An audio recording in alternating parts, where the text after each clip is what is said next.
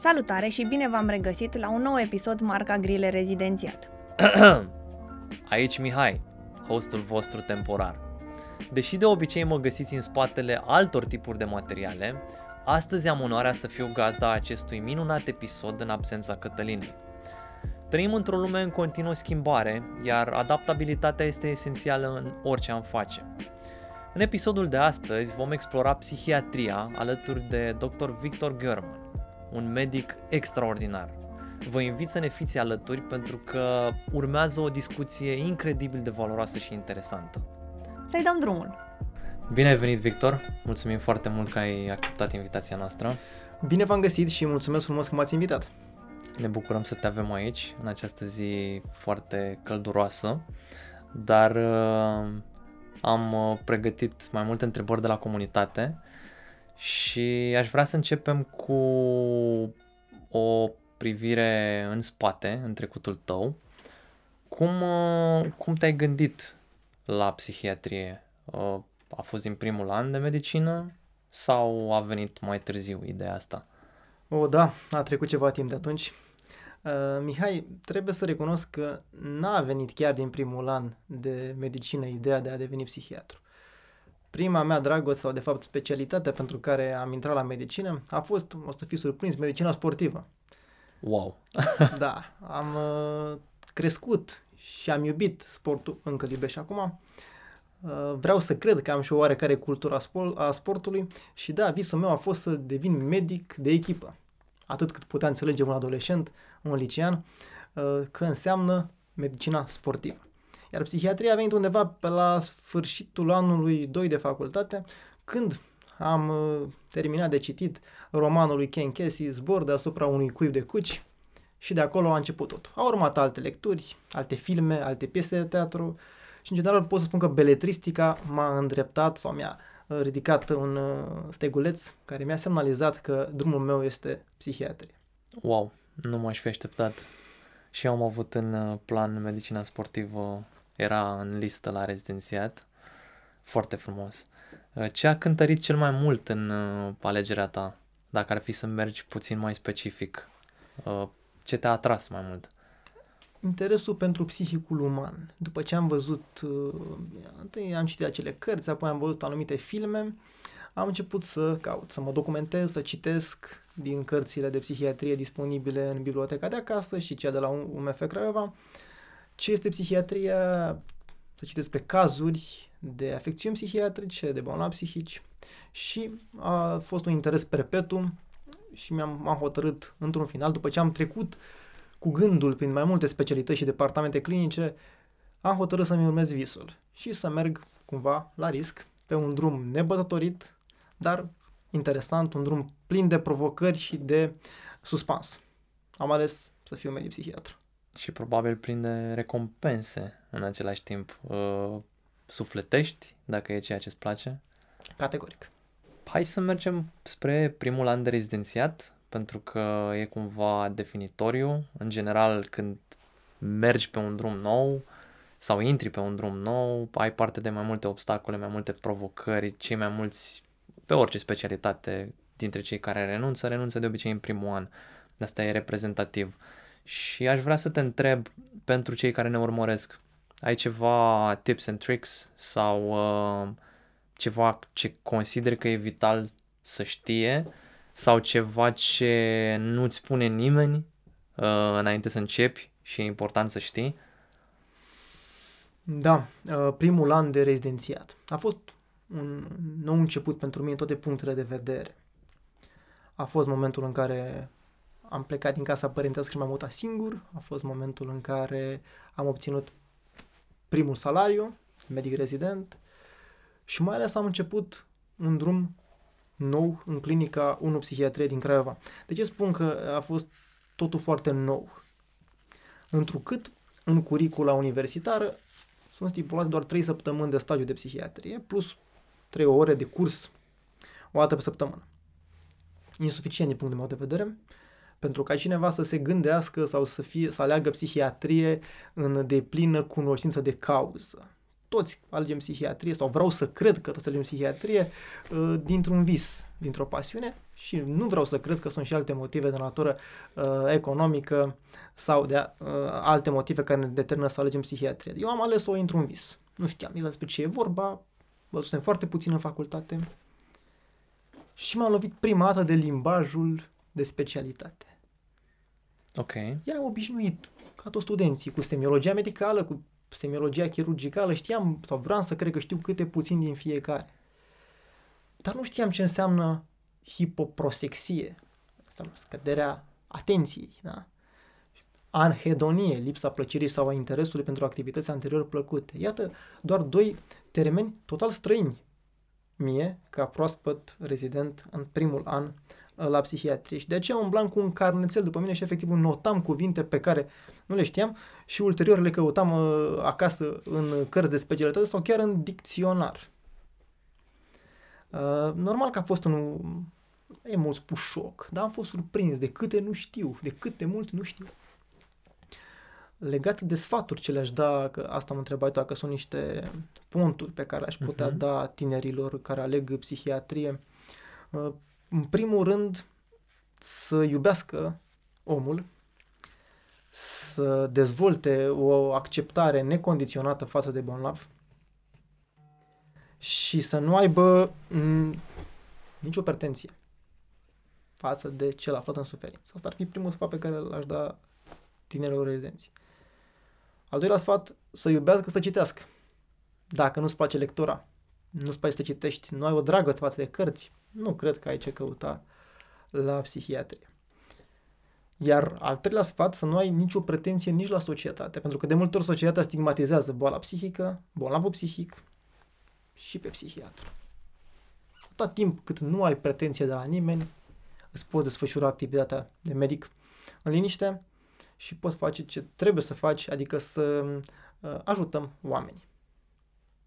Cam asta ar fi pe scurt uh, câteva gânduri legate de primul an de rezidențiat.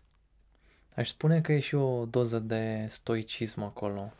Concentrează-te pe ceea ce poți controla, că ai vorbit de restul societății și de partea de stigmă. E puțin stoicism, aș spune. Poate.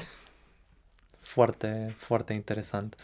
Um, dacă te-aș întreba ce sfaturi ți-ai, of- ți-ai oferit tu ție, cel din anul întâi de rezidențiat, ar fi aceleași sfaturi? Sau ai... Nu neapărat, nu. Eu l-a sfătuit pe Victor German din uh, iarna anului 2014 să citească mai mult, să trăiască mai mult și să fie și mai implicat decât a fost în toate activitățile de atunci. Evident că regret, evident că regret că nu am studiat mai mult, că nu m-am pregătit mai bine, că n-am luat anumite decizii, dar întrucât trăim o singură viață, consider că așa trebuie să fie. Evident că aș alege altfel acum ca să văd cum s-ar întâmpla lucrurile. Dar, ă, da, cred că aș trăi mai mult anumite experiențe, pentru că psihiatria, asta poate e important să precizăm, Mihai, că psihiatria face parte din viață nu poți să desparți psihiatria de viață. Nu, psihiatria nu se încheie la poarta spitalului de psihiatrie. Întâlnim în societate pacienți cu diverse afecțiuni psihiatrice, pacienți netratați sau necorespunzător tratați sau insuficient tratați. Psihiatria face parte din noi. Toți avem anxietăți, depresii, insomnii, gânduri și așa mai departe. De aceea cred că un psihiatru trebuie să trăiască nu trebuie să fie închis într-un uh, turn de fildeș, nu trebuie să fie acel om de știință inabordabil și nesuferit și arogant. Nu trebuie să fie în stare un psihiatru să crească nivelul și atunci e nevoie de cultură, de pregătire ca să știi să vorbești cu un om aflat pe o treaptă superioară a ierarhiei, să știi să și cobori nivelul, să vorbești cu neșcolarizați, cu analfabeți funcționali sau nefuncționali, să știi să vorbești în mai multe limbi străine dacă se poate. Ok. Și în general să culegi din viață câte un pic din fiecare. Niciodată suficient. Mă Niciodată bucur. nu o să fie suficient. Ai, ai menționat uh, să trăiești mai mult și să trăiești anumite experiențe. Ai putea să fii puțin mai specific, să oferi un exemplu? Da, în primul an de rezidențiat, uh, dus de un entuziasm care e caracteristic noului început, am participat la o serie de activități de voluntariat la un centru pentru persoane fără adăpost, încercând să cochetăm cu ceea ce credeam noi atunci că se numește psihoterapie. Nu se numea psihoterapie, se numea maximoterapie suportivă, pe care încercam să o oferim unor persoane uh, în mare nevoie. Și acolo am văzut și am trăit și am ascultat o grămadă de povești de viață și am înțeles o grămadă de lucruri, dar mai mult decât atât mi-au izvorât în minte anumite întrebări, mult mai multe decât răspunsuri și m-a făcut să caut și să trăiesc, să mă duc și într-o sală de jocuri de noroc ca să văd ce trăiesc cu oamenii aceia și am făcut lucrul ăsta într-un alt oraș. Ok. Pentru că aveam tot mai mulți pacienți dependenți de jocuri de noroc și vreau mm-hmm. să Mhm. văd care e atmosfera de acolo și am să vă spun multe și de acolo. Eu am crezut pe scurt că acolo este vorba de distracție. Nu fusem niciodată, nici la casino, nici la până atunci. Și am crezut că acolo oamenii se distrează. Cum ne distrăm noi când privim un meci de fotbal. Sunt un Absolut. Mare pasionat de fotbal. Sau când mergem uh, la mare. Sau ceva în genul ăsta. Ei bine, nu, acolo era o tensiune de nedescris, o tăiai cu cuțitul, nu se glumea, nu se dea, se parcă se juca viața sau moartea participanților. Asta era atmosfera pe care mi-a dat-o și am trăit experiența asta în Sibiu, un oraș foarte lăudat și foarte prețuit de români în general și de toată lumea, adică într-un oraș unde pretențiile culturale și educa- educaționale sunt mult mai mari. Asta nu relevă decât faptul că, indiferent de zonă, indiferent de oraș, viciile există, dependențele există și psihiatria își face loc, vrem sau nu vrem. Ok, foarte interesant. Um, asta spune ce fel de medic implicat ești, faptul că ai făcut uh, vizita asta pe teren, să spun așa. E, e foarte important, pentru că altfel, uh, cred că în orice domeniu e același lucru, uh, riști să te deconectezi sau nici măcar să nu te conectezi cu ceea ce se întâmplă în realitate, doar să vezi uh, știri sau să citești teorie sau să, să iei de gata presupunerile sau uh, the findings, da? Ce au găsit alții. E foarte important, mai ales că fiecare țară are propriile ei, are propria ei identitate culturală. Uh, cam toate lucrurile sunt diferite la noi, într-o mi- măsură mai mică sau mai mare. Și mă bucur să aud că ai făcut asta, e, e o poveste foarte interesantă. Și dacă tot, uh, tot suntem aici, uh, înainte să mergem mai departe, o întrebare, poți să răspunzi într-o frază, dacă, dacă poți. Dacă nu, poți să povestești mai mult. E o, fra- e o întrebare mai puternică. Cum te-a transformat viața de medic pe această specialitate? Destul de greu să răspund la întrebarea asta. Cred că ar fi mai bine să, să o întrebați pe soția mea sau pe cei din jurul meu. Un răspuns extraordinar. Cu siguranță că m-am transformat sau au avut o modificări. Eu sunt convins că fiecare om se află într-un proces de dezvoltare perpetuă și ne îmbogățim în fiecare zi câmpul nostru experiențial cu diverse experiențe pe care le trăim deformat sau nu, dar în fiecare zi ne transformăm, suntem altfel. Cu atât mai mult Exact. în psihiatrie, unde, fără să vrem, rămânem cu anumite impresii și din uh, suferința bolnavilor noștri. Ok. Aș vrea să te întreb în ce măsură, dar uh, urmează o întrebare pe, pe tema asta și aș vrea să intrăm mai mult în detaliu pentru că în momentul în care am întrebat comunitatea grile rezidențiat, ok, urmează să luăm interviu unui medic specialist pe psihiatrie, care sunt curiozitățile, au fost foarte multe întrebări pe tema asta, cum te afectează, care e impactul concret uh, asupra ta ca medic. Uh, o să revin asupra întrebării pentru că um, orice idei cred că sunt, uh, sunt de ajutor celor care sunt interesați de, de specialitate. Um, să ne întoarcem puțin la, la psihiatrie și la viața în spital. Ce presupune concret psihiatria? Care e parcursul uh, modulelor? Ce se întâmplă în rezidențiat? Din punctul tău de vedere, Nu știu în ce centre ai mai fost, dacă ai mers și în alte orașe, dar uh, sunt curios care e viziunea ta. Da, deci pregătirea am derulat-o doar în Centrul Universitar Craiova, la Universitatea de Medicină și Farmacie din Craiova, mai exact la Clinica 1 Psihiatrie, uh, sub îndrumarea mentorului meu, regretatul profesor Udriștoiu. Uh, un adevărat nume, o somitate la nivel mondial, aș putea spune, pentru că nu, mă, nu sunt cuvinte mari, întrucât dumnealui a ocupat și funcția de vicepreședinte al Asociației Mondiale de Psihiatrie Biologică și Psihofarmacologie. Um, când eram rezident, curicula de pregătire în rezidențiat cuprindea mai multe stagii, cum ar fi psihiatrie clinică, psihiatrie comunitară și de legătură, psihiatrie forensică, neurologie, medicină internă, psihoterapie, bioetică și altele. Acum am înțeles că există și un nou modul de adicții, care nu face decât să mă bucure această știre. Cred că e nevoie ca tinerii noștri să învețe mai mult despre adicții, se vorbește și de o competență în adictologie care va avea loc, cred, și la Craiova. Așteptăm cu nerăbdare vești. Când am fost eu rezident, stagiul de psi- pregătirea în rezidenție a durat 4 ani, acum s-a revenit la 5 ani și cred că este de asemenea un lucru bun. 4 ani părea o, o durată de timp insuficientă pentru pregătirea unui tânăr psihiatru. De aceea cred că 5 ani uh, e mai, e mai bine. Cu siguranță. Psihiatria se poate învăța oriunde, atâta timp cât există implicare, dorință, curiozitate și muncă. Și îmi spunea și un profesor, Michael Davidson, îmi spunea într-o perioadă, Victor, dacă vrei să faci psihiatrie, poți să faci oriunde. E bine să călătorești, e bine să înveți să trăiești într-un sistem ca experiență de viață.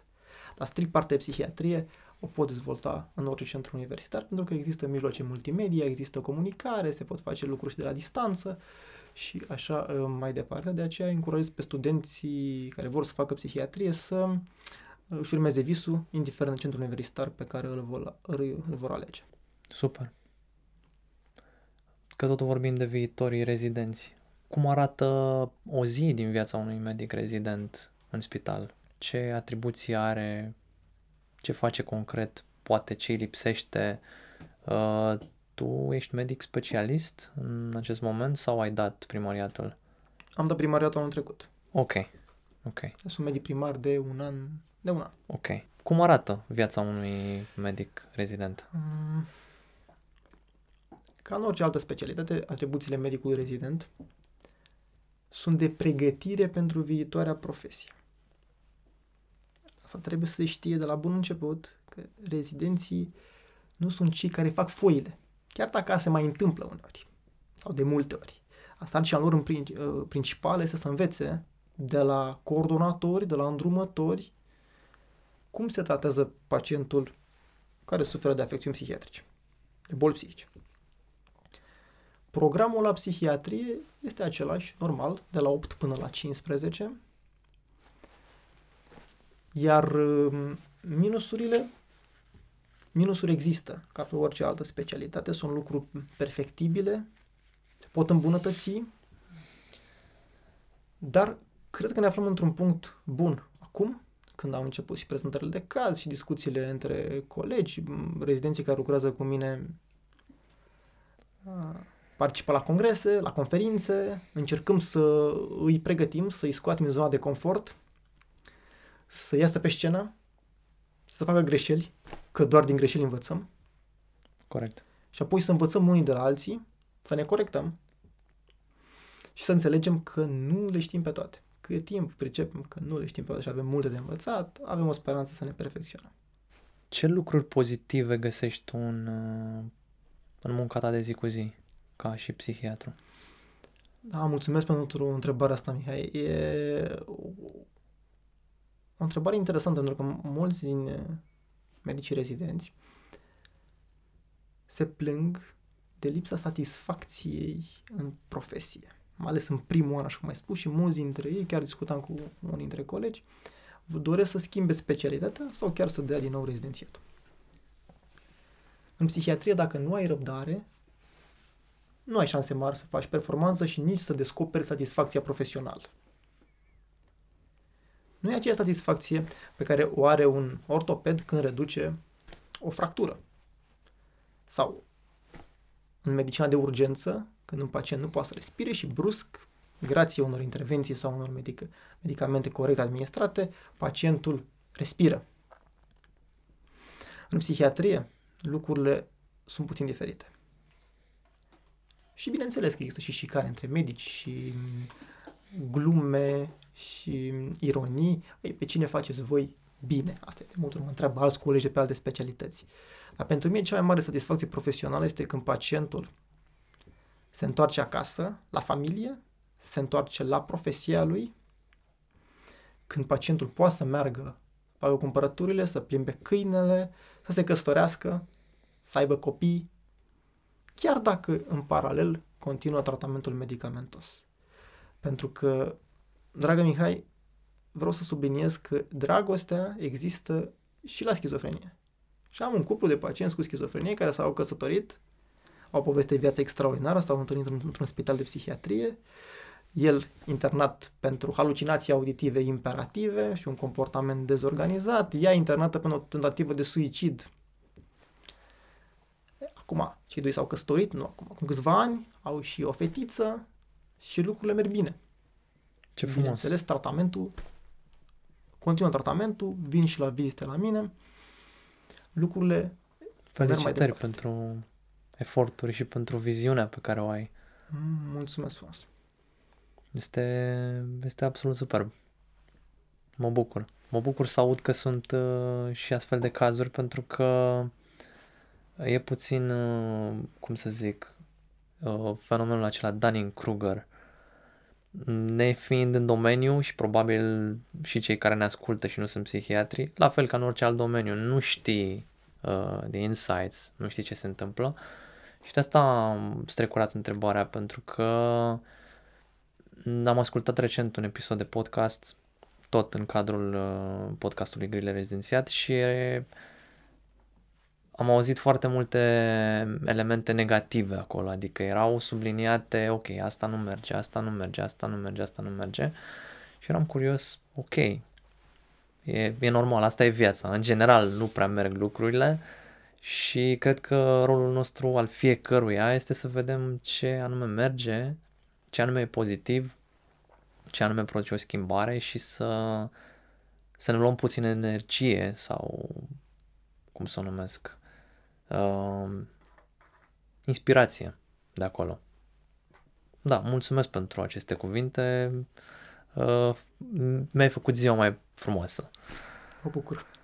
Revenind la, la rezidențiat, la rezidenți, pentru că cei mai mulți care o să intre în specialitate o să fie rezidenți. Cum, uh, cum e programul de lucru uh, în Craiova, poate și în alte centre dacă știi, cred că ai menționat că e de la 8 la 3, dar cum e cu gărzile, cum e cu sporul, cu salariul, uh, poate sunt întrebări standard, clasice, nu atât de interesante, dar le tot primim în general de la comunitate. E normal să le primiți. E normal ca oamenii să știe cât câștigă. În primul rând, e nevoie sau simt eu nevoia de asumare. E bine, rezidențiatul este un proces de formare și de dezvoltare profesională, dar să nu uităm că rezidenții sunt adulți și au dreptul și trebuie să-i încurajăm să-și formeze familii și, prin urmare, să câștige bani ca să le întrețină. Psihiatria e ofertantă din punctul acesta de vedere.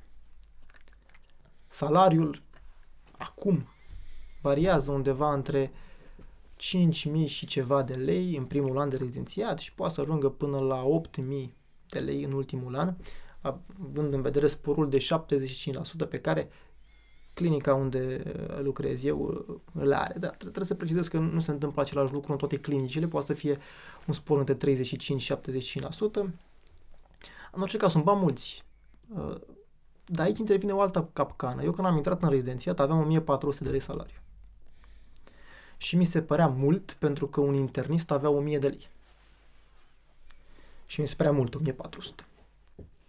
Atunci când au crescut salariile, și bine că au crescut, m-am gândit că o să rămână foarte mulți bani și o să facă economie, investiții și mai departe. Am rămas surprins că tot banii ăia am cheltuit și tot la finalul lunii așteptăm uh, ziua de 15 pentru a primi următorul salariu. Asta spune mult despre oameni, despre capacitatea de gestionare a finanțelor. Tu știi mai bine domeniul ăsta, eu doar observ din experiența proprie și a colegilor mei.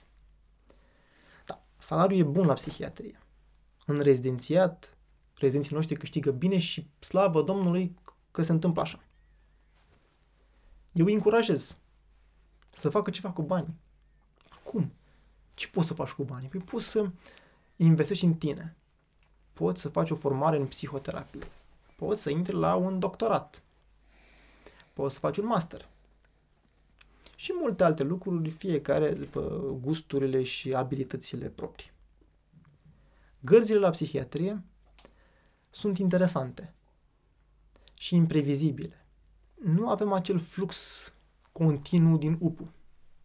Ok. Nu putem să comparăm numărul de prezentări cu cele pe care le are un internist, numărul de consulturi pe care le dă un cardiolog. Știm bine că fiecare intervenție chirurgicală trebuie să fie precedată de un consult cardiologic. Nu putem să ne luăm la întrecere cantitativ. Sunt gărzi liniștite. Unele.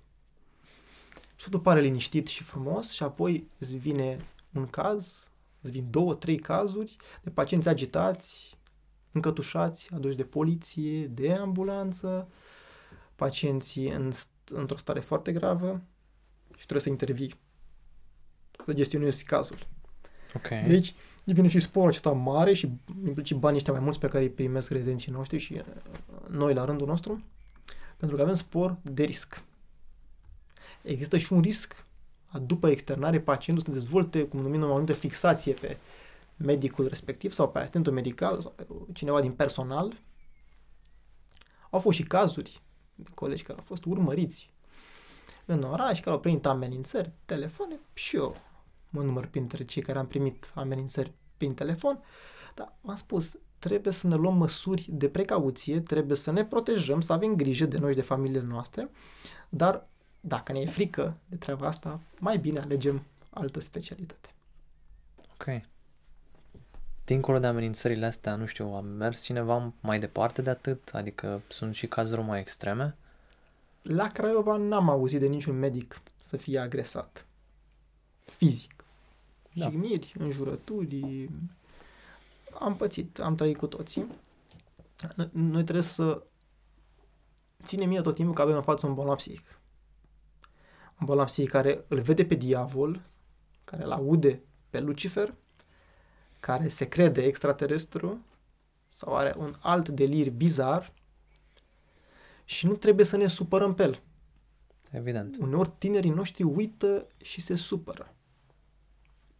Eu încerc mereu să le aduc aminte că nu trebuie să se supere pe cineva. Trebuie să te protejeze. Nu trebuie să stea să fie lovit. Categoric. Există și măsuri de protecție și chiar în stagiile pe care le desfășor cu studenții le povestesc că un salvator bun e un salvator viu. Nu trebuie să mai avem acte de eroism inutil. Ok. Se poate întâmpla, da, să ne lovească un pacient. Încercăm să învățăm și să aplicăm ce am învățat în discuția cu un pacient agitat. Nu să mergem să-l îmbrățișăm când el ne jignește și ne înjură nu o să rămânem singuri cu el când el devine violent și așa mai departe. Nu întoarcem spatele, nu vorbim cu el la pertu, nu îl înfruntăm, dar nici nu uh, îi dăm întotdeauna dreptate. Există mai multe secrete ale meseriei noastre pe care trebuie să le învățăm și să le aplicăm în practica de zi cu zi și mai ales în psihiatria de urgență pe care o desfășurăm în gărzi. Ok. Da, e o prezentare foarte interesantă cu mici lucruri aruncate acolo care în mintea potrivită pot să trezească curiozitatea celor care chiar au sau vor avea o pasiune pentru psihiatrie. Foarte interesant cum ai povestit. Ehm, din ce ai spus până acum, mă duc cu gândul la altă întrebare. Cât de solicitantă e psihiatria? Ehm, îți rămâne timp pentru viața personală? totul depinde de tine, ca individ, ca persoană. Unii colegi se implică mai mult, alții mai puțin. Asta cred că e valoare pentru orice specialitate. Cu siguranță. Dacă dorești să faci și carieră universitară și psihiatrie clinică, dacă dorești în paralel după amiezile să le petreci la policlinici private sau făcând voluntariat într-un azil de bătrâni, centre de paliație și dacă le faci pe toate, e clar că timpul destinat familiei scade. Totul depinde de tine și de felul în care vrei să gestionezi lucrurile. Depinde de câți bani vrei să câștigi, iar ne întoarcem la bani. Sunt destul de importanți, chiar Evident. dacă ne ferim de multe ori să spunem chestia asta. Există posibilități de a face profit și din psihiatrie, dar, bineînțeles, există posibilități de cercetare, studii clinice uh-huh. și așa mai departe. Depinde foarte mult de ceea ce îți dorești tu de la viață. Poți să ai și un program restrâns și restul timpului să le dedici familiei și la fel e, e la fel de lăudabil și această inițiativă. Ok. Cum sunt uh, îndrumătorii de rezidențiat în Craiova? Tu probabil fiind unul dintre ei sau încă nu? Nu, încă nu sunt coordonator de rezidențiat. Okay. Uh,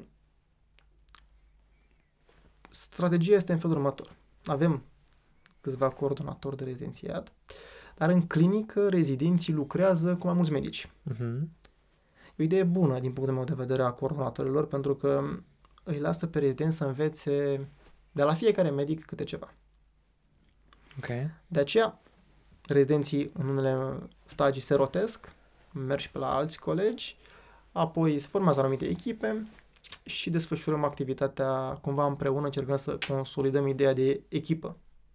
Pentru că și în psihiatrie, deși pare o meserie um, bazată foarte mult pe individualism, ei bine, nu e așa. Echipa terapeutică este foarte importantă, echipa terapeutică în psihiatrie, vreau să punctez aici, trebuie să cuprindă, nu, să cuprindă pe lângă medicul psihiatru un psiholog, un sociolog, un asistent social, asistenții medicali, infirmieri și așa mai departe, pentru că este o muncă de echipă. Ok. Mai departe, am câteva întrebări țintite de la comunitate. Mm, v-aș sugera răspunsuri scurte. Dacă vrei să intri în detaliu, ești invitatul meu. De fapt, o întrebare necesită un răspuns mai amplu. Uh, o întrebare clasică. Uh, este periculos pentru o fată, așa cum se spune? Există un grad mai ridicat de periculozitate din punctul meu de vedere pentru colegele noastre. Dar și aici depinde foarte mult de felul în care colega respectivă gestionează lucrurile. Este important și o să repet ce am spus. Să nu uităm că avem în față un bolnav psihic predispus interpretării și interpretării delirante.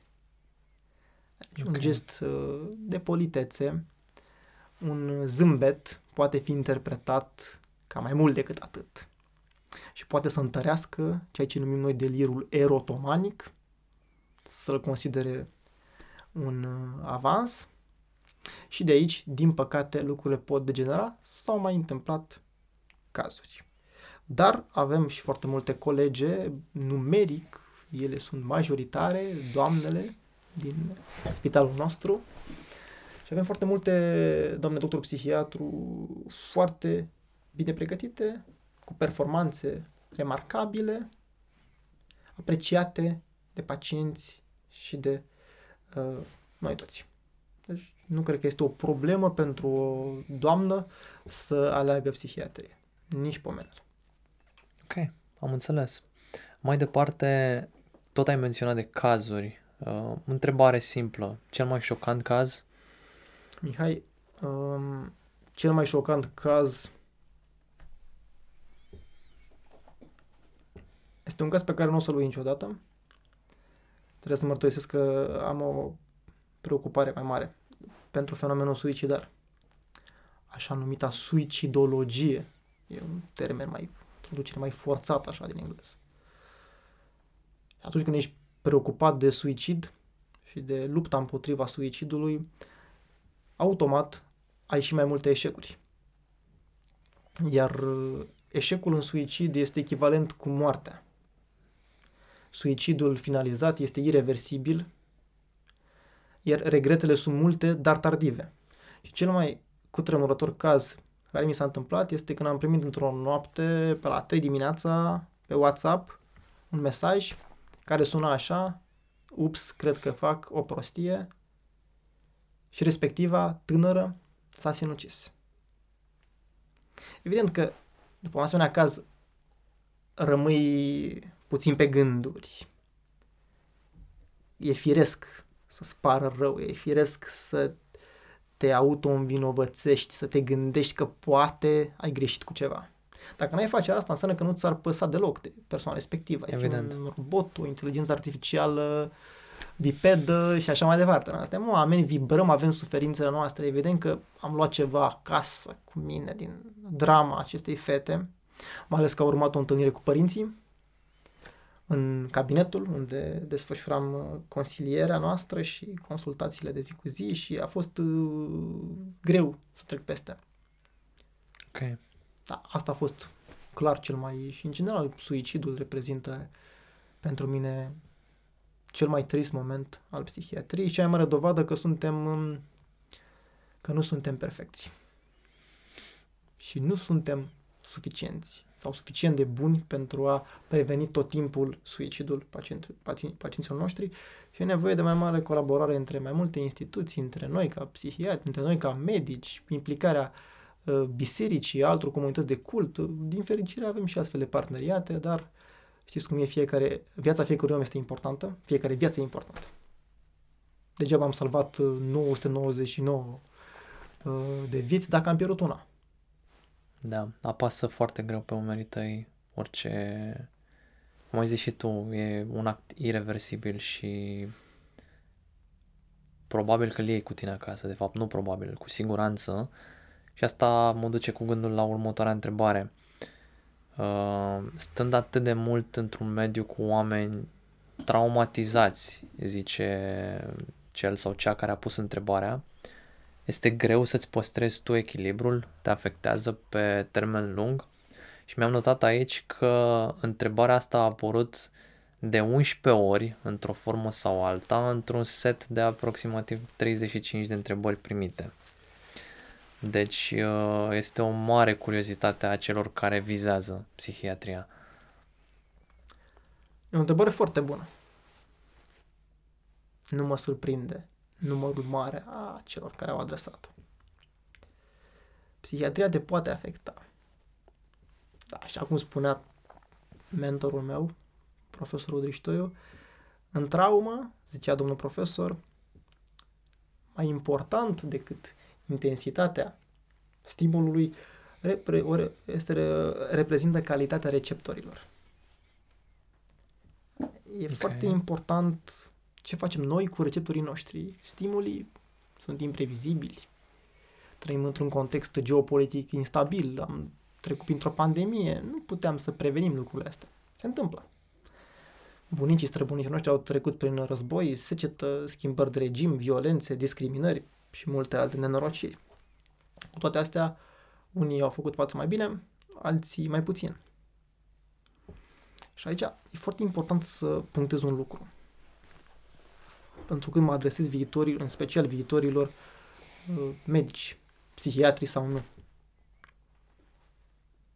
Stimați colegi, nu veniți la psihiatrie dacă sau cu gândul de a repara probleme personale. Nu vă face psihiatri în ideea că ne vom trata propria noastră suferință. E o abordare poate frontală și tranșantă din partea mea, dar este un mesaj pe care îl adresez tot timpul studenților. Este un risc de decompensare a afecțiunilor de care a afecțiunilor noastre. În niciun caz okay. nu o să fie un remediu să ne facem noi psihiatri ca să ne tratăm problemele noastre. Mai mult decât atât, mediul acela, care fără, de, fără dar și poate să este unul tensionat la clinica de psihiatrie, unul țipă, altul plânge, altul râde, altul se dezbracă, altul bate în ușă, etc. Este altfel perceput de un individ stabil din punct de vedere psihic, cu micile variații fiziologice ale fiecăruia dintre noi. Cu totul asta este perceput de un pacient cu o tulburare psihotică, cu, de un medic care suferă de o depresie majoră, de o anxietate generalizată, de fobii sau de alte probleme. De aceea ar fi bine să evite specializarea psihiatriei pentru binele propriu. Ai timp și dorința pentru o abordare holistică a pacientului? Se poate colabora în acest fel cu ei? Cu unii da, cu alții nu. Sunt pacienți cu care se poate colabora foarte bine. Da, și acest lucru cooperarea bună sau mai puțin bună reprezintă un criteriu sau poate o, o trăsătură a unor afecțiuni psihiatrice. Sunt pacienți uh, care au uh, conștiința bolii, acel insight prezent, care vin la noi și ne cer ajutorul. De exemplu, pacienții cu tulburări depresive, tulburări anxioase, care vin și spun, domnule doctor, ajutați-mă. În cazul schizofreniei, în cazul altor tulburări psihotice, prin definiție, pacientul nu are conștiința bolii, consideră că acele voci pe care le aude, pe care noi ne numim halucinații, sunt veridice, consideră că acele idei care invadează, inundă câmpul gândirii sunt veridice, de exemplu gândul că uh, forțe xenopate din exterior îi ascultă gândurile, îi fură ideile, îi fură organele, îi impl- implantează un chip prin care înregistrează mișcările inimii și așa mai departe.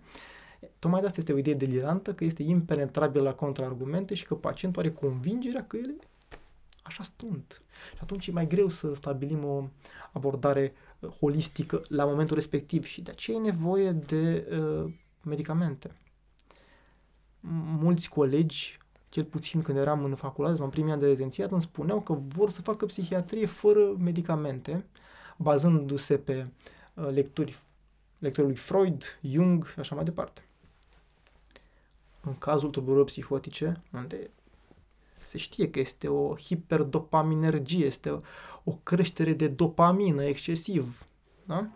E nevoie de o intervenție medicamentoasă ca să blocăm dopamina aceea. Fără medicamente nu putem să-l scutim pe pacient de halucinații, de idei delirante și de comportamentele generate de ele, pentru că de multe ori halucinațiile sunt imperative, îl pun pe bolnav să lovească, să ucidă sau să se sinucidă, să comită tot felul de abuzuri împotriva unor nevinovați și de aceea este nevoie de medicamente și medicamentele nu sunt chiar așa rele cum se promovează, din păcate, pe unele site-uri media.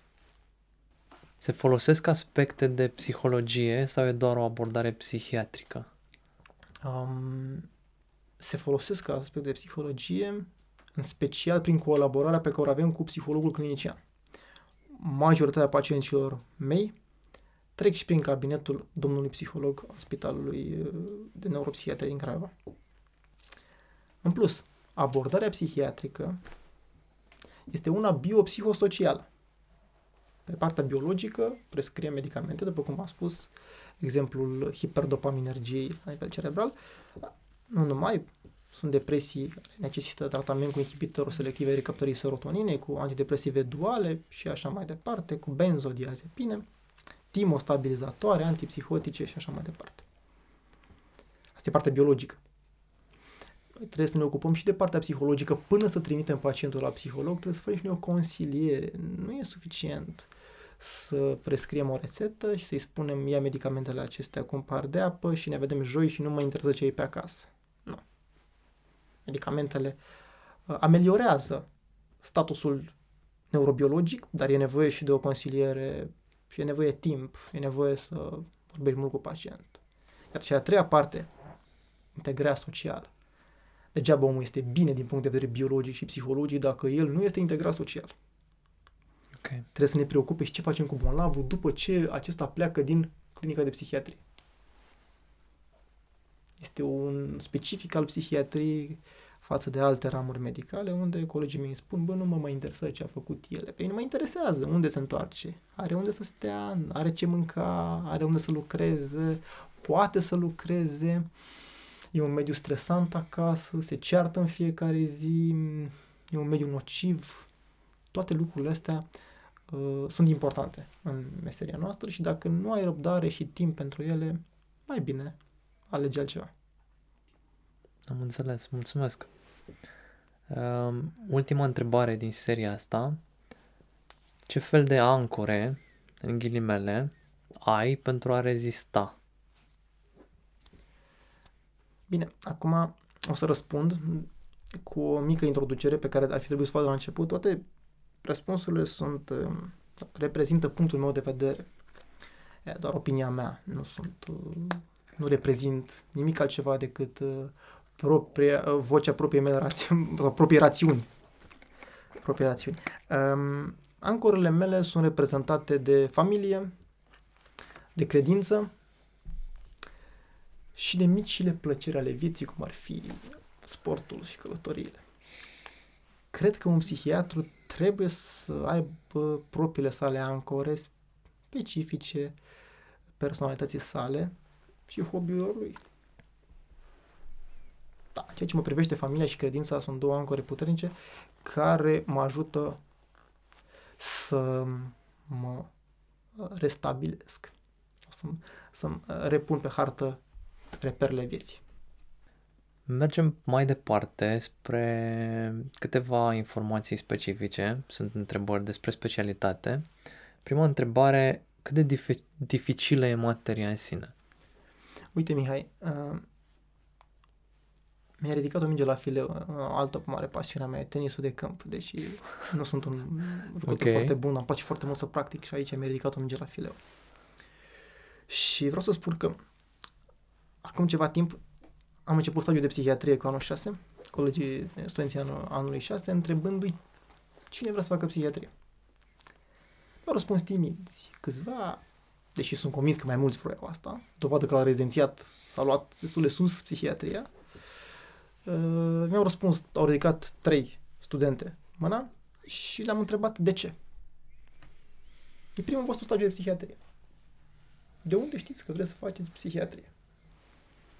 Nu începuserăm, cred că nici cursul, în orice caz, eram la început cu toate. Din cele trei, una singură a avut curajul să-mi răspundă. Și asta ar fi o discuție interesantă. De ce studenții noștri nu vorbesc cu asistenții de grupă și cu cadre didactice? Era o discuție liberă, nu primeau note, bile albe, bile negre, nu se întâmpla nimic, nu știam cum le cheamă, era primul stagiu. Vreau doar să vorbesc cu ei. Eram și curios. Și am primit următorul răspuns. Vreau psihiatrie pentru că este o materie sau este o disciplină ușoară, bănoasă și nu se fac gârzi.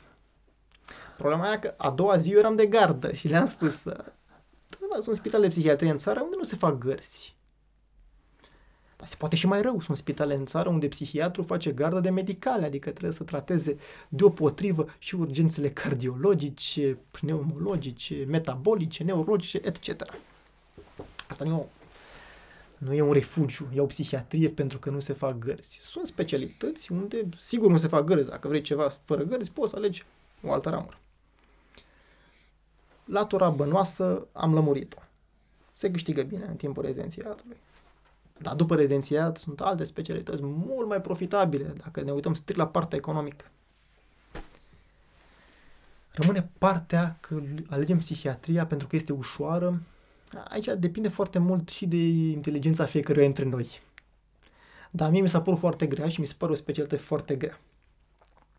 Mi se pare o specialitate complexă, unde nu prea pot să o tratez cu superficialitate. Um, deci, ca să răspund o întrebare, psihiatria este o materie foarte grea. Exact cum mă așteptam.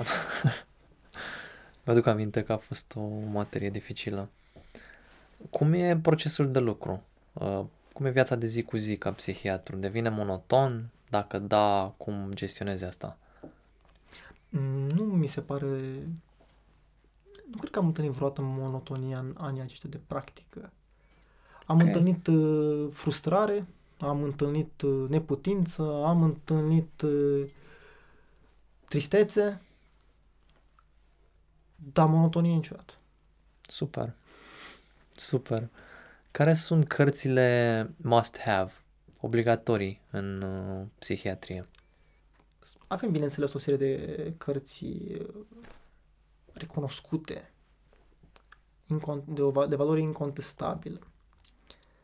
Dar eu aș recomanda studenților care vor să facă psihiatrie să nu se apuce să le citească înainte.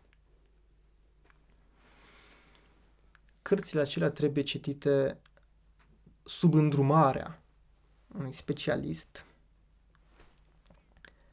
și la momentul potrivit. Nu aș vrea ca ei să înțeleagă greșit din acele cărți anumite concepte foarte grele pe care nu le pot înțelege deocamdată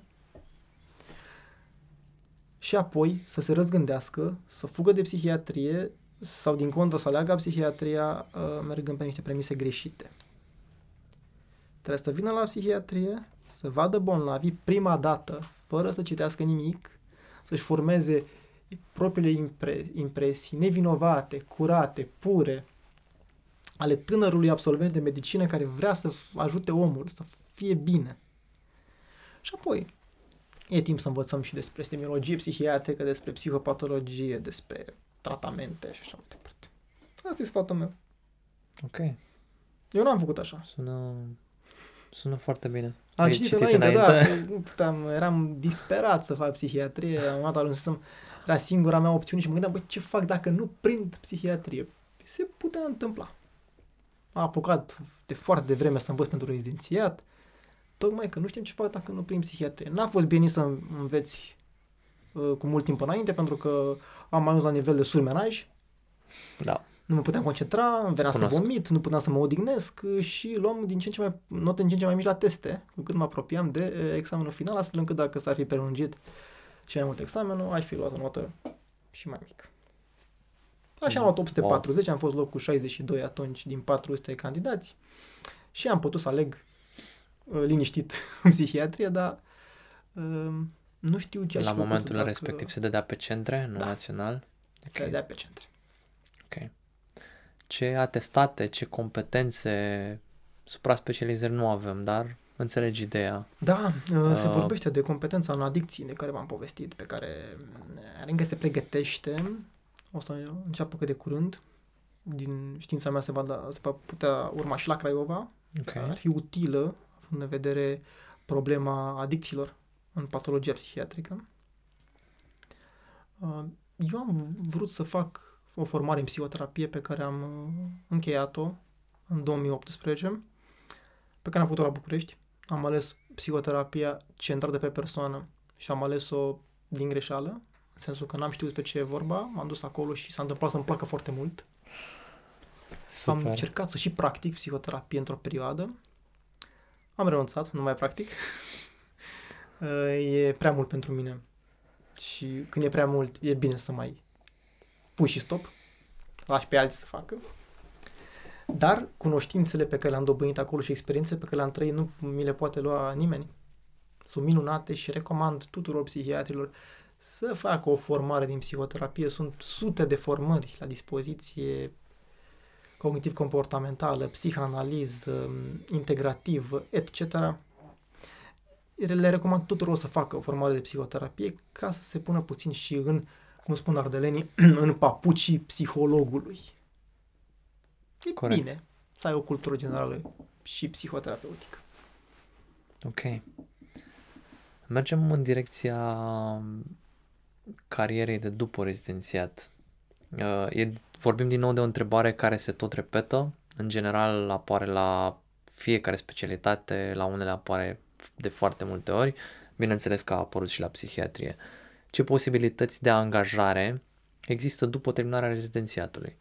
Că vorbim de privat, că vorbim de stat, uh, îți uh, dau mingea la fileu. Da, mulțumesc. Um, psihiatria are un deficit de personal la nivel național. Nu mai știu dacă e chiar deficitar în uh, definiția termenului. Se caută psihiatri în țară, asta vreau să zic. Bineînțeles că toți vrem să lucrăm în centre universitare sau în orașe mari, în ideea de a ne întemeia o familie, de a avea facilități, oportunități pentru familie și pentru copii. Uh, mai puțin ne dorim să lucrăm în uh, zone izolate ale țării sau zone defavorizate, cu toate că și oamenii aceia merită aceleași tratamente și acelea, aceeași calitate a serviciilor psihiatrice ca locuitorii marilor orașe. Dar ar fi două lucruri importante, unul la mână, pentru cei care vor să plece în străinătate. Psihiatria se caută pe scară largă. În Germania și nu numai. Din punctul meu de vedere, e foarte greu să practici uh, psihiatria într-o limbă alta decât cea maternă. Dar am multe cazuri de colegi care practică psihiatria în Germania, care nu știau prea bine limba germană și care au învățat-o și apoi s-au făcut psihiatrii și care au rezultate foarte bune. Deci, pentru colegii care vor să plece în străinătate, e o variantă bună să facă psihiatrie. Dar eu nu sunt un promotor al plecării medicilor, din contră m-am poziționat uh, întotdeauna și am declarat public că eu vreau să păstrăm medicii în țară. Și vreau să facem, dacă se poate, o să influențez clasa politică și nu numai, factorii de decizie ca să ne păstrăm valorile și inclusiv medicii, pentru că în, în domeniul să lucrez și eu, în România. Iar în România se caută psihiatrie, se pot angaja la stat, v-am spus, în orașe și în zone mai defavorizate, iar în privat lucrurile merg bine, să știți. Am colegi care lucrează doar în privat, în regim în contract cu casa de asigură, bineînțeles, se pot câștiga uh, sume frumoase, dar în niciun caz sumele vehiculate la alte specialități medicale. În ceea ce privește regimul de privat cu plata directă, lucrurile nu stau chiar așa bine. Oamenii sunt dispuși să dea oricât de mult bani pentru o disfuncție sexuală pentru o tulburare cardiovasculară. Ei nu se uită la trimitere și la card și plătesc consultația, primesc bonul și sunt foarte mândri și spun, eu am probleme cu inima. De laudă, cumva. Nu neapărat de laudă, e o chestie acceptată social. Foarte puțin o să zică, să se laude, eu sunt schizofrenic, eu sunt bipolar, sau am o mamă care are demență, sau băiatul meu este cu schizofrenie, fata mea suferă de... Uh-huh uh, tulburare delirantă. Boala psihică încă stigmatizează. Ne face, sau îi face bolnavii să se retragă, să se ascundă. Nu sunt dispuși în niciun caz să achite sau să înțeleagă importanța psihoterapiei, a psihiatriei și a sănătății mentale în general. E nevoie să spun și lucrul ăsta ca să știe viitorii studenți. Ai punctat extraordinar, că... pentru că e un aspect uh, pe care eu personal îl bănuiam, mi l-ai confirmat. Deci funcționează foarte mult când lucrezi cu casa, nu funcționează neapărat atunci când trebuie să vină pacientul să-ți plătească consultația în mod direct, fără să ai tu contract cu casa. Păi da, Mihai, uite, mi-a zis cineva o dată, domnul doctor, am plătit suficienți bani la cardiologie, la dermatologie și la urologie. Nu mai plătești și la psihiatrie. Adică asta e cumva la și altele. Dar nu e la și altele din punctul meu de vedere. Pentru că sănătatea psihică este foarte importantă. Nu spun eu că sunt, vezi, doamne, marele psihiatru, nici vorba de asta, dar dacă nu e cap, e vai de picioare, spune o vorbă și e adevărat. Dacă nu reușim să ne gestionăm afecțiunile psihiatrice, uh, nu o să fim bine, nici din punct de vedere oncologic, gastroenterologic, reumatologic și altele. Sunt dovezi care arată clar implicațiile psihicului și nivelul de stres, care poate să influențeze evoluția și prognosticul unei afecțiuni sau alte. Da, ai mare dreptate. Stăteam și mă gândeam la mine în viața de proaspăt tată și stresul pe care l-am avut în ultima perioadă și mi-am confirmat uh, în uh, monologul meu interior, ca să-l numesc așa, că trebuie să reduc stresul și trebuie să am mare grijă la sănătatea mea mentală pentru că am ajuns aproape, nu e prima dată când ajung aproape de burnout, am stat și am citit etapele să văd pe unde mă aflu. În ultimii ani am fost foarte aproape și mi s-a confirmat de fiecare dată când mă apropiam de prăpastie, ok, trebuie să fac ceva pentru că nu e în regulă pe termen lung. Nu știu, probabil că sunt tot felul de implicații, adică pot să se ramifică. În momentul în care stai în burnout o perioadă mai mare de timp, probabil tu poți să-mi confirmi, uh, apar și alte probleme.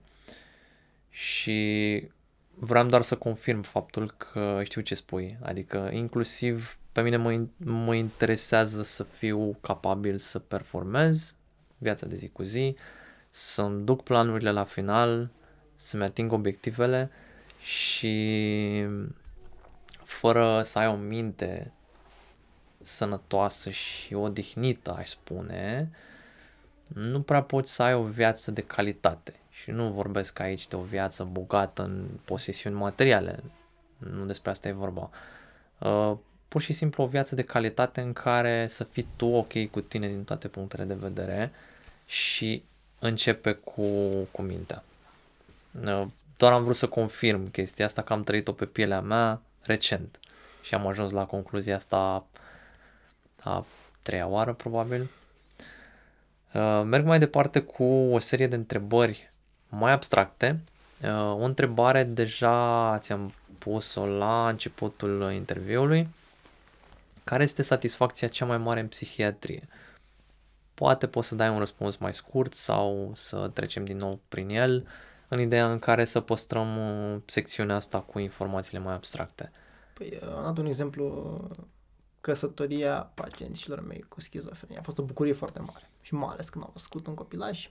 Aș fi vrut să-mi spună mai repede, pentru că se aflau sub tratament antipsihotic și timostabilizator okay. care avea un potențial teratogen. A trebuit să mă consult cu un medic ginecolog atunci care n-a fost foarte încântat să audă de ce tratament pe mea. Um, nici nu au vrut să audă de avort, nici eu. Um, și până la urmă Dumnezeu a hotărât ca acest copil să fie sănătos. Și ei să fie fericiți și eu automat sunt foarte bucuros. Mai am și alte exemple, dar vreau să păstrez locul 1 pentru această frumoasă familie. Mă bucur. Ce fel de personalitate crezi că se potrivește în psihiatrie? Um, nu cred că există o anumită personalitate a psihiatrului. Suntem diferiți. Eu nu sunt un psihiatru, poate să dea seama, care nu sunt genul de poker face, nu sunt genul de om care nu se lasă atins de nimic. Am colegi care sunt și din categoria asta, am colegi și de alte categorii. Suntem diferiți nu suntem toți buni, nu suntem nici toți răi. Pentru o categorie de pacienți, poate eu sunt potrivit și vreau să cred asta. Uh, pentru alții, cu siguranță, nu sunt eu și colega mea sau colegul meu. E important și asta vorbești cu pacienții mei uh, adeseori. Este importantă o compatibilitate între medicul psihiatru și pacient. Și aici nu vorbim de psihiatria de urgență, unde fiecare medic trebuie să gestioneze o urgență psihiatrică fiecare medic psihiatru. Aici vorbim de practica de zi cu zi, de psihiatria clinică. Trebuie să există o, o, o empatie și o compatibilitate. O să repet acest termen de compatibilitate. Acum câțiva ani când m-am operat, am suferit o tiroidectomie, uh, nu am avut nicio compatibilitate cu medicul chirurg și operația a decurs foarte bine. Și m-am gândit eu așa, era la vremea aia rezident. Și zic, ce mai important, să-mi placă de băiatul ăsta sau să fie el expert în plagă într-o zonă delicată? Cea a doua variantă de răspuns era corectă. Dar la psihiatrie nu e așa. Dacă nu-ți place de omul ăla, dacă nu ai de încredere în psihiatrul tău, nu poți obține performanță pentru că nu te poți deschide suficient. Și dacă nu te deschizi suficient, nu poți uh, primi tratamentul adecvat, holistic, cum ai spus tu. Poți okay. primești medicația, ok, dar nu e suficient. E, trebuie și ceva în plus. Ok. Urma să întreb pentru cine crezi că nu este potrivită această specialitate și cred că ai răspuns și la, la întrebarea asta. O să repet. Pentru n-aș putea fi atât de tranșant, să spun clar nu pentru ei, dar e de preferat ca cei care suferă de afecțiuni psihice să evite psihiatria, în special pentru binele lor. Din păcate am, am avut și cazuri de decompensări ale colegilor noștri și ar fi mai bine să se orienteze spre alte domenii de activitate. Uh, mai sunt și alte categorii de pacienți, de pacienți, scuze de medici, pentru care nu cred că e potrivită psihiatria, celor cărora nu le place să citească. Cei care se gândesc și vor rezultate concrete, rapide, acum exact A plus B egal C. Explicăm clar cum apare halucinația, acum scurt. Nu. Cum se explică asta? Nu cred că e bine să vii la psihiatrie dacă ai gândirea asta. Ok. Sunt alte ramuri foarte ok pentru asta. Și mai e o categorie de indivizi uh, cei cărora nu le-a plăcut medicina. Și o să râzi, dar când nu eram uh, așa bătrân sau, mă rog, așa de uh, experimentat, sau cum vrei tu să o numești, când mai umblam și eram tânăr student și mai mergeam și eu pe la terase și pe la locuri de socializare, dar vreau să fac psihiatrie, îmi spuneau diversi indivizi din facultate, domnule, vreau să mă fac psihiatru pentru că mie nu mi-a plăcut medicina și nu am învățat mai deloc în facultate. Ții minte răspunsul ăsta al lor și abordarea asta. Și acum mă gândesc cât de mult greșeau acei oameni. Să ne înțelegem, stimați studenți, Mihai face acest podcast în special pentru voi. Uh, psihiatria cuprinde o, o mare parte din medicină. Dacă nu v-a plăcut medicina, nu e o, psihiatria nu este un refugiu ca să fugim de ce n-am învățat în facultate. Putem să recuperăm, niciodată nu e târziu. Niciodată nu e târziu, putem să reluăm cursurile de semiologie medicală, fiziologie, biochimie, ce vreți dumneavoastră. Dar nu e normal ca un psihiatru să nu fie în stare să citească un EKG sau să nu știe uh, anumite lucruri elementare din medicina somatică. Evident, nu o să mai examinăm rinichii prin metoda Guion, Glenar și Israel. O să alegem o chestiune mai simplă sau dacă vrem o chestie de migală o să trimitem la internist sau la nefrolog. Da. Trebuie să știm și noi cum se examinează splina, cum se măsoară pulsul și lucruri de bază care, din păcate, lipsesc unora dintre rezidenții noștri din primul an. Ok. Următoarea întrebare și ne apropiem de final. Uh, ce anume este adesea trecut cu vederea și ai vrea ca ceilalți colegi medici să-l cunoască despre psihiatrie? Poate cel mai dureros lucru pe care îl întâlnesc în general în psihiatria de urgență din gărzi. Mulți medici uită că pacientul respectiv este un om. Spune doar am un bolnav psihic, ți-l trimit la tine. Cuvintele sunt mult mai dure, dar n-aș vrea să le folosesc în acest podcast. Ok. Pentru că nu le permit studenților mei și învăț încă din anul 6 să nu folosească cuvinte jignitoare, peorative, stigmatizante, prin care se descriau în trecut afecțiune psihiatrice. Dar colegii noștri încă le mai folosesc de în alte domenii și de la alte spitale. Nu e normal să-mi trimiți un pacient care are melenă și care are și schizofrenie. Sau un pacient care are pneumotorax și care are și schizofrenie. Schizofrenie va avea toată viața, stimați colegi. Asta vreau să nu uitați. Pacientul cu schizofrenie nu e tot timpul o urgență psihiatrică. Devine o urgență psihiatrică în cazul unei decompensări psihotice, în cazul unui episod psihotic acut cu halucinație, agitație psihomotorie, delir, etc. Dar schizofrenie va avea toată viața, așa cum va avea diabet zaharat, poliateromatoidă și alte afecțiuni cronice. Asta vrea să înțelegem că înainte de a fi bolnav psihic, este un om care necesită o dragostea noastră și îngrijirea holistică de care spuneai, făcută cu profesionalism și desăvârșire. Da, foarte important. Punem întrebarea asta în general la fiecare interviu și foarte interesant uh, cum, uh, cum răspunde fiecare medic. am acum o idee, cred că e genul de, de nu știu, materie foarte mult spus, un opțional care ar trebui introdus în medicină, în facultate. Uh, impresiile de la diversi medici și le-aș putea numi biasuri. Uh-huh. Pentru că nu e normal, adică pot să dau și eu un răspuns la întrebarea asta. Cred că eram, uh, eram la urologie în stagiu în anul 4 și bine, era doar uh, un, unul dintre stagiile de chirurgie. Uh, dar atunci am auzit prima dată doar ce începea chirurgia, făcusem semiologie în anul 3 și am văzut impresia și, um, cum să zic, peisajul pe care îl pictau chirurgii despre specialitățile non-chirurgicale. Se credeau superiori, uh, restul doar se joacă, noi facem treabă și așa mai departe.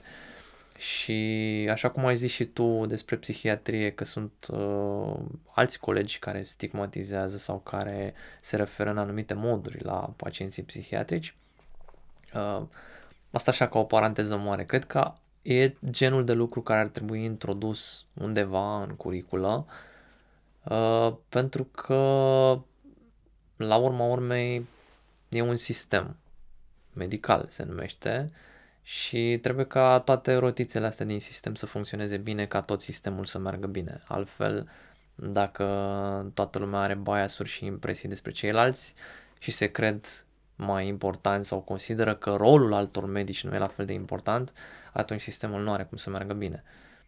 Asta e opinia mea. Aș vrea să punctez și eu aici, aici un lucru. E bine să ne păstrăm simțul umorului. E o virtute a oamenilor inteligenți, așa se spune. Așa cum chirurgii spun de interniști că știu totul, dar nu fac nimic. Iar interniștii spun despre chirurgi că ei cred că fac totul, deși nu știu nimic.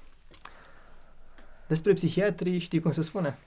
Nu. Am auzit o singură dată descrierea asta și am îmbrățișat-o cu umor, așa cum cred că trebuie să o facem. Spune că un psihiatru nu știe nimic și nu face nimic, dar are o părere certă despre tot ce se întâmplă în univers. Așa zic ceilalți despre noi. Okay. Uh, evident că nu sunt de acord, dar, așa cum am spus, umorul este o virtute a oamenilor inteligenți și noi, intelectualii, trebuie să ne pre- să pretindem că suntem inteligenți și că avem și simțul umorului. Uh, am dat câteva exemple izolate de, de colegi care, cu care nu m-am înțeles în gărzi, dar, în general, există colaborare și există speranță. Există speranță în ceea ce privește colaborarea cu alte discipline medicale, cu poliția, cu autoritățile, de multe ori ne lovim de ei și trebuie să colaborăm cu ei. Uh, spiritualitatea și biserica. Am avut, uh, uite, încă o reușită, dacă îmi permiți, o să mai uh, vorbesc un minut. Sigur. Despre o altă mare bucurie a mea. E vorba de un pacient tot așa cu tentativă suicidară. Am ținut o prezentare și la câmpul moldovenesc recent despre la o, psihiatrie, la o conferință de psihiatrie comunitară și socială. E vorba de un pacient care locuia într-un adăpost silvic, într-o pădure din apropierea Craiovei, din mila unui pădurar. Nu avea locuință, dar din păcate și adăpostul silvic pus la dispoziție de pădurar nu avea lumină, căldură, era plin de rozătoare, de șerpi. Era un mediu total neprielnic, iar pacientul nostru a decis să se sinucidă. Din fericire a fost salvat, a ajuns la spital, evoluția a fost foarte bună Uh, din punct de vedere somatic, a fost transferat la psihiatrie, l-am preluat eu. Uh, ne-am înțeles foarte bine, a răspuns foarte bine la tratament. Problema era ce fac cu el după ce pleacă din spital. Unde îl trimit? Tot acolo? Și atunci, când nu știi ce să mai faci ca psihiatru, te rogi. Și, Doamne, până aici pot eu. Mai încolo, dă-mi o soluție. Și am vorbit cu duhovnicul meu, cu preotul duhovnic și din vorbă în vorbă am explicat câteva lucruri și mi-a zis, doamne, uite, lasă-mă să încerc și eu. A vorbit la rândul lui cu superiorul lui, nu știu, ierarhia clerului, care la rândul lui a vorbit cu reprezentantul comunității mozaice din Craiova. Nici nu știam că există în Craiova o comunitate mozaică. Iar pe intervenția distinsului profesor Corneliu Sabetai, profesor de chirurgie pediatrică la MF Craiova, i-au găsit bolnavului nostru un loc la cimitirul Everest. Nu știam nici că există cimitir Everest în Craiova, dar au găsit un loc de portar și efectiv am reușit să-l integrăm uh, social pe o perioadă de timp uh, prin intervenția a, două, a reprezentanților două comunități spirituale, două lăcașuri, cult. E important să ne extindem relațiile și colaborările ca medii psihiatri și cu alte instituții medicale și non-medicale, pentru că nu știi de unde să e până, nu știi ce poți face pentru un bolnav și e păcat să nu faci tot ce stă în putință. Super, absolut, wow.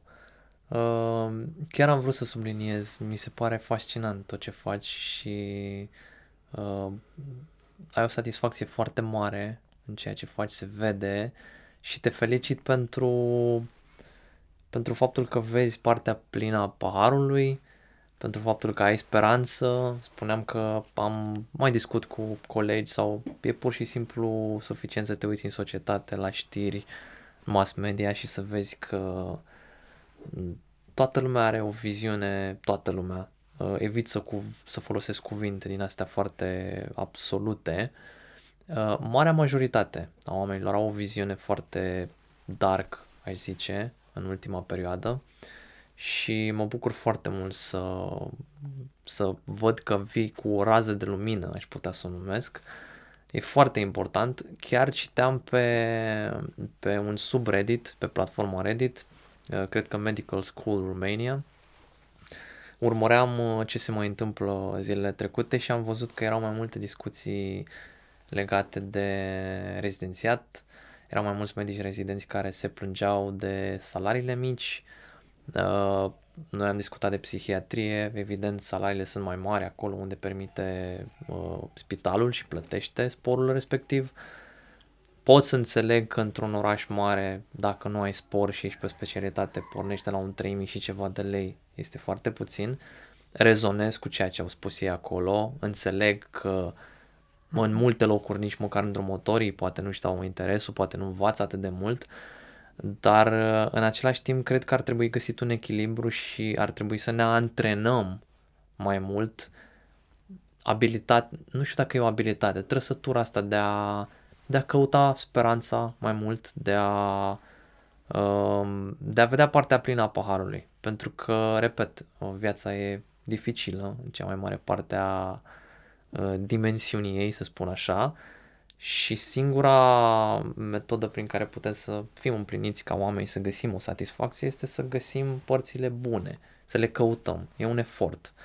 Și mă bucur să văd că la tine aproape că nu există efort și vine, vine foarte natural.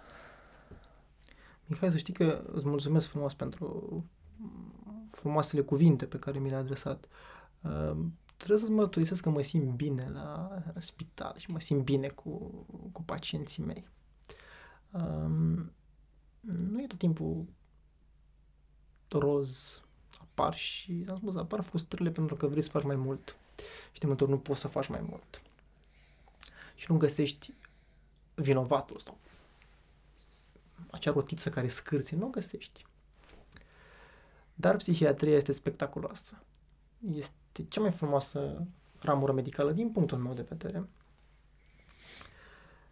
Și trebuie făcută cu dragoste. Într-adevăr, banii o să vină. Și le garantez tuturor celor care ne ascultă că din medicină se trăiește bine în România. Cu salariile actuale este bine. Tot timpul o de mai bine, tot timpul o de mai mulți bani, de mai multe posibilități, de condiții mai bune de muncă, da, totuși se trăiește bine față de ce a fost în trecut. Și de aici putem pleca. Ok, că tot vorbești despre viitor și folosești verbele la, la viitor. Uh, suntem pe final și vreau să te întreb, uh, privind spre viitor, care sunt planurile tale în uh, lumea psihiatriei? Da, îndrăzneață perspectivă. Planurile mele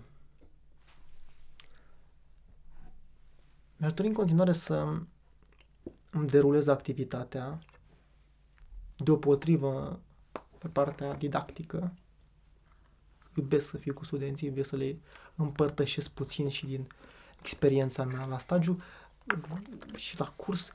Nu vorbesc doar partea teoretică, se poate găsi și în cărți. Le arăt pacienți, încerc să vin cu experiențe din viața mea. Vreau să le spun ce este psihiatria și vreau să încerc să le arăt uh, realitatea. Astfel încât ei să poată să aleagă în oarecare cunoștință de cauză dacă își doresc sau nu să facă psihiatrie. Spuneam că doresc să merg pe partea didactică, deopotrivă pe partea clinică și să-mi depășesc în fiecare zi barierele care există și persistă de-a lungul timpului. Avem minusuri cu toții, am și eu multe, am și eu anxietăți, lucrez cu ele, uh, dar doar prin exercițiu și prin expunere poți atinge performanța care în medicină, performanța supremă este reprezentată de asigurarea unui act medical reușit. O altă perspectivă și un alt plan de viitor al meu este reprezentat de cercetare.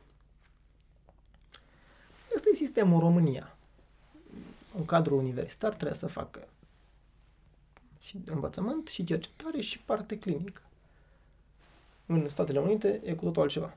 Dar noi trăim în România și atunci trebuie să ne adaptăm cumva sistemului acesta și să, perfor- să facem performanță cât putem și în cercetare. Există studii clinice, naționale, internaționale, parteneriate cu japonezi, cu americani, cu oameni deschiși. Trebuie doar să aloci un pic de timp și pentru, și pentru asta. Există o biobază la UMF Craiova, un centru neuroștiințe, unde ne putem asocia și putem face echipe de lucru. Trebuie să învățăm să greșim, să învățăm din greșeli, să ne așteptăm să avem și eșecuri, dar să visăm la izbândă. Mult uh, succes! Mulțumesc, Mihai. Îți doresc. Iar pe final aș vrea să te întreb ce, ce sfaturi ai da unui uh, tânăr uh, student sau absolvent sau medic rezident care își schimbă specialitatea și care ia în calcul psihiatria. În primul rând să se uite în oglindă, în liniște, fără presiunea timpului, fără presiunea părinților, a soției sau altor factori din jur. Să se uite în oglindă, să se uite dacă poate în adâncul sufletului și să-și răspundă la întrebarea de ce vreau să mă fac psihiatru. Iar dacă răspunsul este pentru că vreau să ajut oamenii cu afecțiuni psihice, atunci să meargă fără tăgadă, fără să se gândească și să aleagă psihiatrie dacă este oricare alt răspuns legat de bani, program lejer uh, și alte lucruri, să mă sune, să mă întrebe. Și cu drag o să-i răspund, sunt destul de ușor de găsit. Uh, numărul meu de telefon se găsește și pe internet. Uh, CV-ul meu este public. Sunt prezent și pe unele rețele de socializare. Uh, cu scuze de rigoare că nu răspund tot timpul la telefon în momentul ăla sau la mesaj în momentul ăla, dar cum mă eliberez, încerc să răspund tuturor cât pot să ajut, vreau să le spun tinerilor. Pentru că e frustrant să faci ceva ce nu-ți place, e frustrant să faci ceva pentru că vor părinții sau societatea. E bine să mergi cu drag la serviciu. După o să vină și banii și aprecierea și trebuie să fie dragoste. Dragoste de meseria pe care o practici. Foarte frumos. Îți mulțumim foarte mult, Victor. Mulțumesc Și mult succes în, în tot ce faci și poate ne revedem și cu altă ocazie în, în viitor. Oricând, cu mare plăcere, Doamne ajută!